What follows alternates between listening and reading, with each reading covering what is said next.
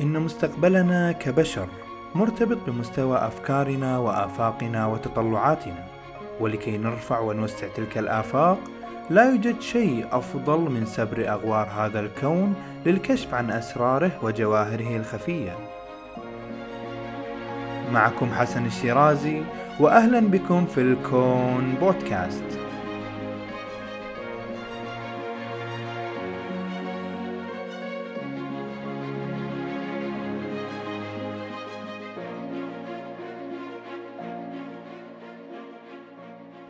السلام عليكم ورحمة الله. تخيل إنك تروح لحافة الكون وعندك رمح في إيدك. تصوب للأمام وترمي في أقصى قوة عندك شنو اللي راح يصير حزتها؟ ولا شيء في الفراغ يوقف الرمح فراح يظل مندفع إلى أن يهبط. بعد أن يهبط راح يكون خلف النقطة اللي قلت عنها إنها حافة الكون. وقتها تمشي وتاخذ الرمح مرة أخرى من مكان هبوطه وترميه من حافة الكون الجديدة. وتعيدها وتعيدها. وفي كل مرة ترميه تشوف إن الكون صار أوسع وأكثر رحابة. إلى أن تصل إلى نتيجة مفادها إن ربما هذا الكون لا نهائي. في هذه الحلقة راح نسافر برحلة عبر الزمن للوراء لمدة ألفين سنة ونشوف تفسير موقع الأرض من هذا الكون. راح تبتدي رحلتنا من فكرة مركزية الأرض مع اليونانيين اللي كانوا يعتقدون أن الكون صغير بحجمه. بعدها نمر بالكاهن البولندي اللي مسك الرمح ورماه ليغير مجرى العالم باكتشافه ومعادلاته.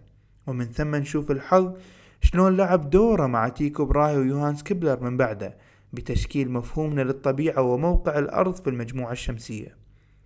ويكون رامي الرمح الأخير في سفرتنا هذه في إيطاليا مع العالم الكبير غاليليو غاليلي. منذ بدء التاريخ والحضارات تحاول تفسر الطبيعة والكون من حولها. ومن الأشياء الجميلة والمهمة اللي يحاول الإنسان يستكشفها موقعه في هذا الكون وبالتحديد موقع هذه الأرض اللي نعيش عليها واهتم بتفاصيل حركتها هل هي ثابتة متحركة هل هي مسطحة أم بيضاوية. ومثل ما قلنا في حلقات سابقة أن منشأ هذا الاهتمام هو حب فطري في الإنسان للاستكشاف ولما فيه من فائدة في حياته العملية. وكان أول من اقترح إمكانية فهم هذا الكون عن طريق المنطق هم اليونانيين. مثل ما اقترح قبل 2500 سنة فيثاغورث أن كل شيء يمكن تفسيره عن طريق الرياضيات. ومثل ما قال أرسطو بعده بمئتين سنة أن الكون تحكمه قوانين فيزيائية وكان واحد من أهم الإنجازات التاريخية لليونانيين أنهم قدروا يرسمون يصنعون النماذج أو المودلز اللي تعتمد في بنائها على الملاحظات الطبيعية اللي تفسر الظواهر الكونية.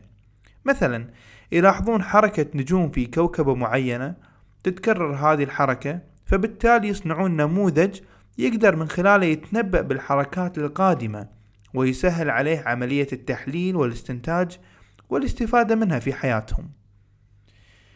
ومن الملاحظات اللي تبدو بديهية للوهلة الأولى فيما يخص موقع الكرة الأرضية أن الأرض ثابتة والشمس والقمر يتحركون بحركة معينة ينشأ عنها تعاقب الليل والنهار.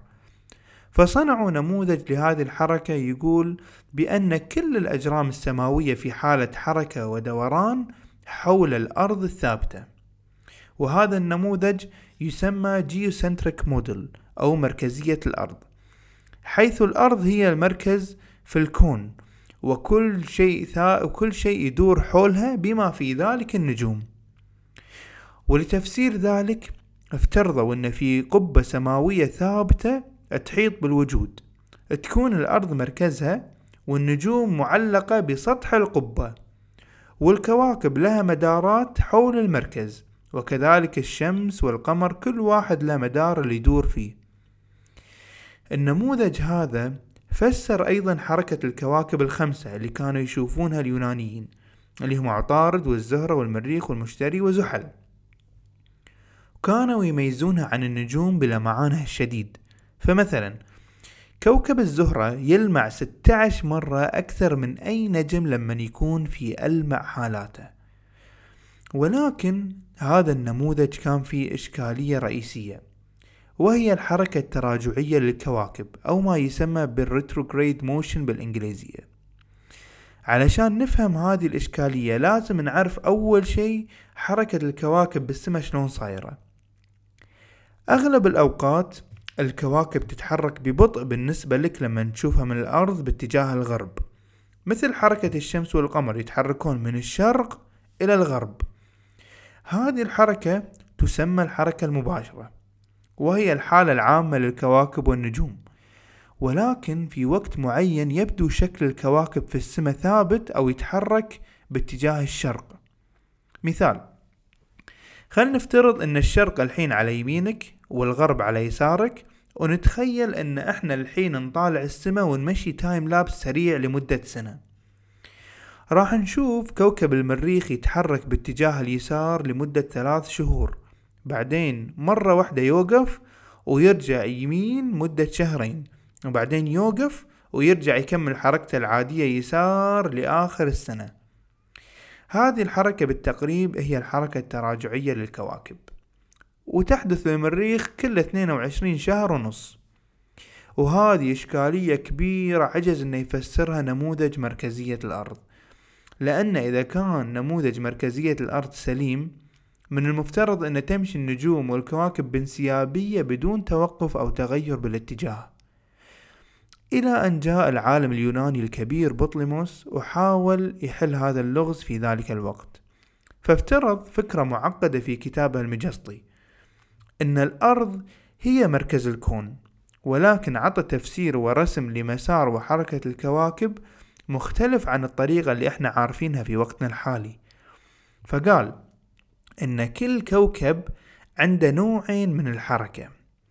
الحركة الأولى هي الدائرة الكبيرة حول الأرض واللي تشابه حركة الأرض حاليا حول الشمس. يعني الحين إحنا شلون فاهمين النموذج إن الأرض هي تدور حول الشمس بدائرة كبيرة؟ هو افترض إن لا الأرض هي المركز والشمس تدور حوالينا بنفس الدائرة. حلو؟ وخلال دورانه في هذا المدار الكبير حركة الكوكب مو مستقيمة في مداره يعني ما يدور دائرة عادية لا. في حركة دائرية ثانية على هذا المسار يعني دائرة داخل دائرة. فصار كأن كل كوكب عبارة عن نظام دوران بروحه. هذه الفكرة اسمها أفلاك التدوير أو epicycle system تقدر ترجع لليوتيوب وتشوف شلون صايرة الحركة. هي الفكرة بحد ذاتها ممتازة على حسب فهمه لموقع الأرض.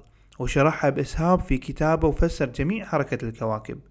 ولكن المعضلة والعيب في النموذج إنه كان يعامل كل كوكب على حدة ونظام منفصل وما في قانون عام يجمع حركة الكواكب. يعني ما في قانون يوحد الحركة.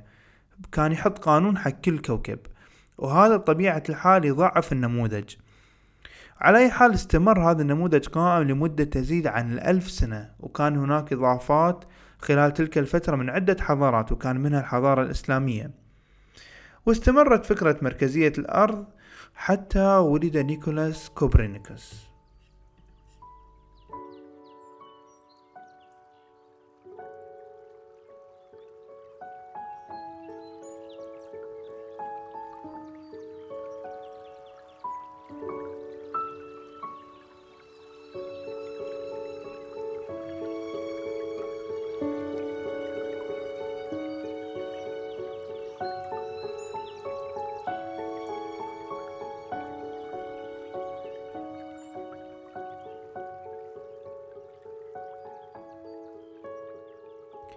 في عام 1473 في مدينة تورن في بولندا ولد نيكولاس كوبرنيكوس لينشأ هناك ويلتحق بجامعة كراكوفيا حيث درس الفنون الثلاث قواعد اللغة والعلوم الجدلية وعلم البيان ومن ثم أضاف لها علم الحساب والهندسة والموسيقى وعلم الفلك. وأثناء دراسته وحساباته استنتج أن خطوط عرض المدن مرتفعة أكثر بعشر درجات من تلك المسجلة في وقت بطليموس وهذا يعني أن الأرض لا تتمتع بالجمود المطلق اللي فرضه بطليموس وأن الأرض ثابتة وهي مركز الكون والنظرية السائدة في اليونان قديما. وتكون هي الشرارة الأولى للنظرية الثورية اللي ساقها لاحقا وراح نقولها بعد شوي. بعد أن تمم نيكولاس دراسته رجع إلى مدينة فورنبورغ ليستقر هناك ويعمل كاهن قانوني في الكنيسة. استمر في نقد وإعادة حساب أفلاك التدوير من نظرية مركزية الأرض اللي ذكرناها قبل قليل ليصل إلى استنتاج. أن الأرض ليست بالضرورة مركز الكون بل على العكس. إذا فرضنا أن الشمس هي مركز الكون أو هي مركز المجموعة الشمسية والكواكب تدور حولها بما فيهم الأرض فبالتالي يكون النموذج أكثر انسيابية وقابل للفهم. وبالفعل كتب كتابه الشهير اللي استغرق من وقته عشرين سنة. وكان كتابه يحتوي النظرية بصيغة الكلام بنسبة أربعة بالمية وباقي الكتاب كان كله رياضيات وحسابات معقدة تثبت النظرية. وكان يأمل أن يكون كتابه هو المجسطي الجديد ولكن كان هناك إشكالية كبيرة تواجه نيكولاس وهي الاعتقاد اللي كانت تدين فيه الكنيسة في ذلك الوقت أن الأرض ثابتة وهي مركز الكون وبالتالي إذا نشر أفكاره وكتابه راح يكون في مواجهة مباشرة مع الكنيسة. فلم ينشر كتابه حتى عام 1543 وهي سنة وفاته. ففي آخر أيامه أهدى الكتاب إلى صديقه ريتوكس وقال له انشر الكتاب بعد موتي. وبالفعل نشر الكتاب ولكن أضاف له مقدمة يعتذر فيها للكنيسة ويطمنهم أن هذا الكلام لا يمثل الواقع ولكنه محاولة رياضية ليس أكثر. وعلى الرغم من ذلك وبعد نشر الكتاب تغير وجه علم الفلك نهائيا لأن الآلة الطابعة اخترعت قبلها بقرن من ذلك الوقت فأخذت الفكرة تنتشر بين أيدي المفكرين والعامة يعني ما عادت الأفكار والنظريات موجودة في طبقة معينة لا. انتشرت بين عامة الأوروبيين وتوسعت الفكرة شيئا فشيئا. وعند هذا الاكتشاف ينتهي دور نيكولاس كوبرنيكوس ليسلم الراية للدنماركي تيكو براهي.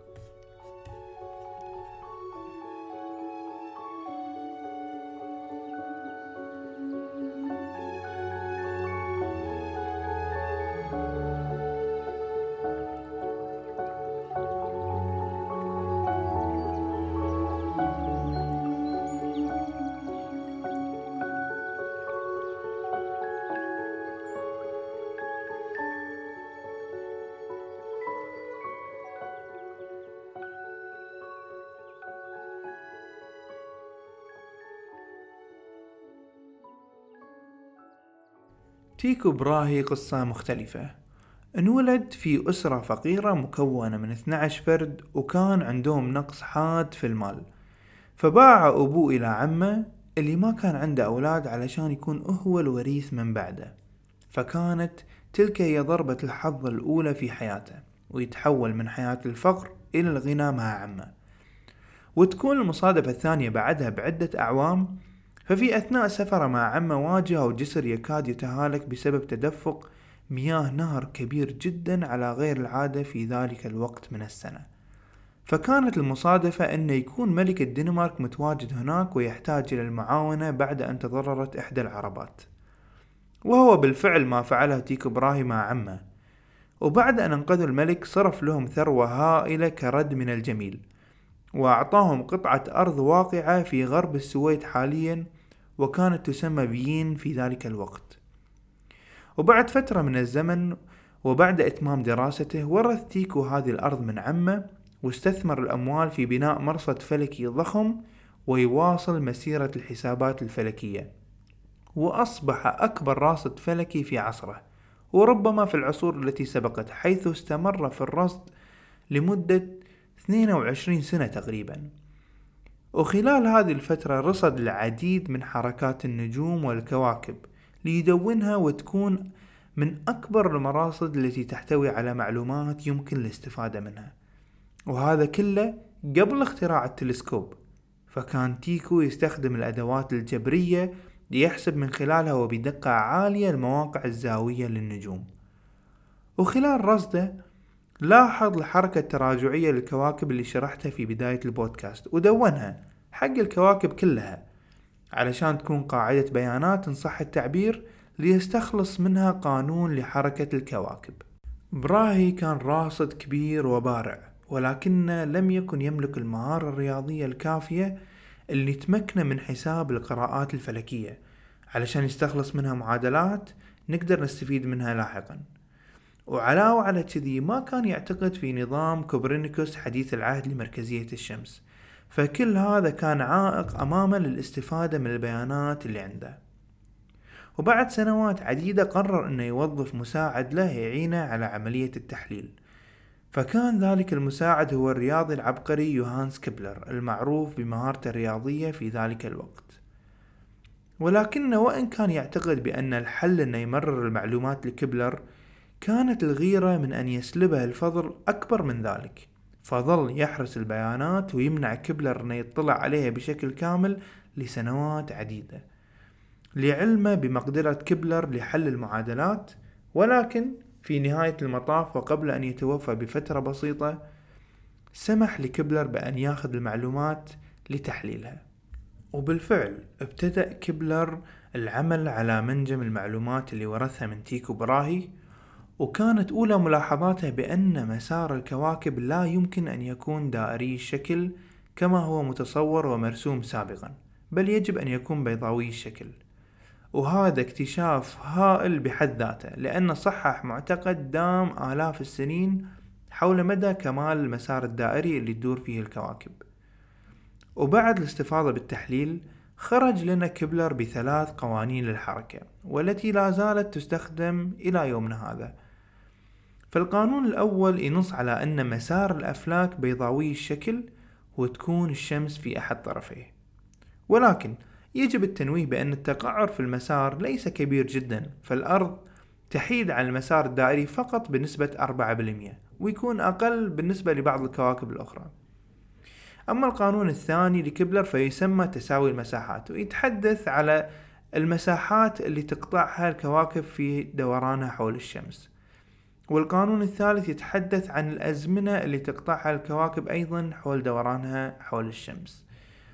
وبهذه المعادلات الرياضية أسس كبلر قاعدة بيانات أكثر صلابة لنظرية مركزية الشمس لتنتشر في أوروبا وتقضي على نموذج مركزية الأرض شيئا فشيئا.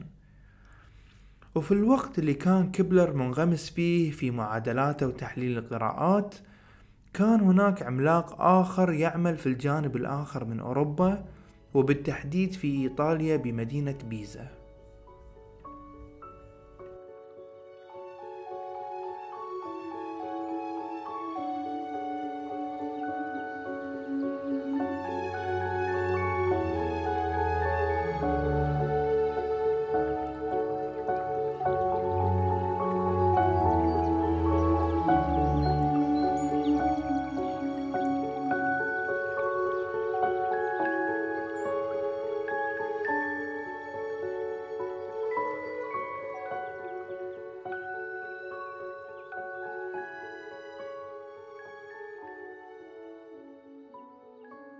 في إيطاليا كان هناك العالم الإيطالي الكبير غاليليو غاليلي صاحب الإسهامات الكبيرة في علم الفلك والفيزياء. فيكفي القول أنه هو أول من فتح لنا بوابة جديدة نستطيع من خلالها التمعن في السماء وجمال الكواكب والمجرات من خلال التلسكوب. غاليليو كان له تأثير علمي كبير في إيطاليا ليس فقط في الجامعات والجانب الأكاديمي. بل كان يعطي المحاضرات العامة في العلوم لينشر العلم بين عامة الناس. وكان في وقته نموذج مركزية الشمس وحركة الأرض أخذت بالفعل في الانتشار في الأوساط العلمية في أوروبا. ولكن جاليليو كان لديه بعض التحفظات والإشكالات على النموذج فحاول يحلها ليكون هناك يقين علمي أكبر في هذا النموذج. الإشكال الأول كان الثبات اللي يشعر فيه بالأرض. فاحنا كبشر فعلا نحس الأرض ثابتة تحتنا ما تتحرك. فكيف النموذج يقول تدور الأرض حول نفسها وتدور حول الشمس؟ فكر في هذا الموضوع كثيرا إلى أن وصل إلى استنتاج ومبدأ يسمى نسبية غاليليو. هذا المبدأ يقول إن ما في طريقة فيزيائية نقدر نفرق فيها بين الجسم المتحرك بسرعة ثابتة وبين الجسم الثابت. مثال ذلك تخيل إنك تدخل سفينة وتنزل في الطابق السفلي تحت مستوى سطح البحر. وفي الطابق السفلي ماكو نوافذ بحيث إنك تشوف خارج السفينة. تخيل الحين إن السفينة تمشي بسرعة ثابتة وبدون مقاومة من البحر. عند تلك اللحظة راح تحس إنك ثابت أو ما راح تحس إنك في جسم متحرك. وهذا ينطبق تماما على حركة الكرة الأرضية ونحن نعيش عليها. أما بالنسبة للإشكال الثاني فكان في دائرية مسار الكواكب. طول عمرهم في ذلك الوقت وهم يعتقدون أن مسار الكواكب دائري بشكل كامل ولكن الأرصاد والتحليلات اللي وصل لها كبلر وكوبرنيكوس تفترض أن المسار يجب أن يكون بيضاوي أو إهليجي. ما قدر يحل هذه الإشكالية إلا لما صنع التلسكوب وشاف القمر بعينه وشاف الجبال والنتوءات اللي عليه علشان يعرف إن هذا الجسم اللي يخيل لنا من الأرض إنه هو مثالي وكامل ما هو إلا جسم جيولوجي عادي مثله مثل الأرض. فيه الكثير من النتوءات والأحافير لتتغير الصورة اللي في مخيلته شيئا فشيئا عن القمر. وعقبها شاف الشمس وقدر يرصد بعض البقع الشمسية وفهم إن هي الأخرى مو مثالية وفيها بعض العيوب بالشكل إن صح التعبير. فوصل حق استنتاج إن هذه الأجسام مو مثالية وهذا كله من رواسب نظرية مركزية الأرض. فليش نفترض إن مسار الكواكب دائري ونخالف الحسابات الفلكية المرصودة بالعين طوال هذه السنين من مختلف العلماء؟ فتم حل هذه الإشكالية. وغيرها الكثير من الإشكاليات اللي حلها ومنها مواقع النجوم اللي اكتشفوا إنها بعيدة جدا جدا أكثر مما كانوا يتوقعون وأن الكون أكبر وأوسع بنية مما كان يعتقد سابقا. كان وقع اكتشاف وصياغة هذه المعادلات كبير جدا ليس فقط على الساحة العلمية وعلم الفلك فحسب ولكن تأثر فيه الفلاسفة وأطروحاتهم الفلسفية لمكان ودور الإنسان في هذا الكون العظيم. ومن جهة أخرى كان له وقع سلبي على جاليليو نفسه فحين نشر هذه الأفكار أتت الكنيسة لتحجر على رأيها العلمي وتلزمه بالتراجع عنه وألزمته في الإقامة الجبرية في منزله لمدة ثمان سنوات حين مات وعمره سبعة وسبعين سنة.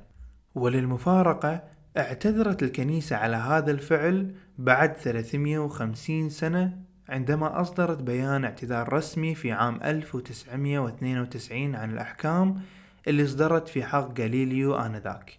ولكن يبقى عزاء جاليليو الوحيد أن بعد تضحياته هو ومن سبقه أن بدأ ينشأ عصر جديد من العلوم والمعارف اللي يمهد الطريق لما سيلحق من اكتشافات لاحقة من قبل نيوتن وأينشتاين.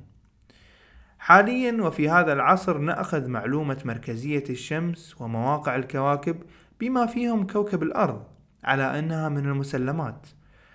ولكنها في الواقع أتت نظير تضحيات عمالقة سبقونا ندين لهم الفضل بالمعارف التي لدينا والتطور اللي نعيشه.